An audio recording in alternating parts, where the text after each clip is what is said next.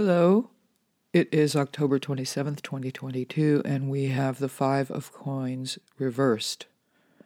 Turning things around. I don't know why some readers choose to not acknowledge reversed cards, but many prefer to not read reversals. This card of poverty and hopelessness in the reverse is a good thing deliverance. The five is a number of change, and on the Five of Coins in the upright is definitely a turn for the worse. The homeless humans we see struggling through the snow on a dark night are crippled by their circumstances. We see on the olden time cards one of the two is in fact on crutches or using a crutch. Traditionally and theoretically, the church or place of worship, non denominationally speaking, of course, is a place of refuge, yet our beggars struggle past the church in spite of the warm, welcoming light from a stained glass window. In the upright, this is a lonely, sad card, rejection being one of the keywords describing the feeling of being an outsider. There are two humans on this card, both miserable, neither able to lift either themselves or their partner out of this situation. This card can also be spiritually bankrupt. There are mountains of books and endless videos addressing the psychology of motivation and a mindset of financial success. But at the end of the day, no one else can be responsible for our mindset but us. Things are looking up when we see the Five of Coins or Pentacles in the reverse, the suit of Earth and the material world.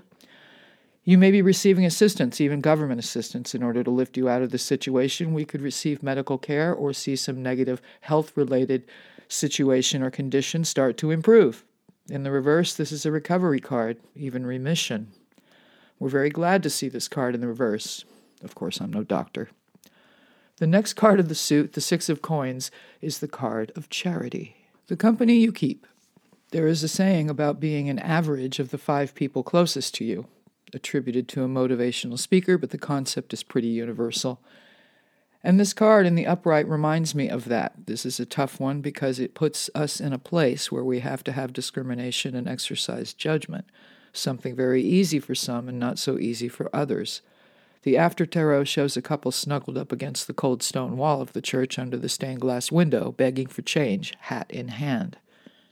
We see a third human pass them by, but he or she seems to be carrying everything they own in a big bundle on her back, and we see a bare foot wrapped in a bandage.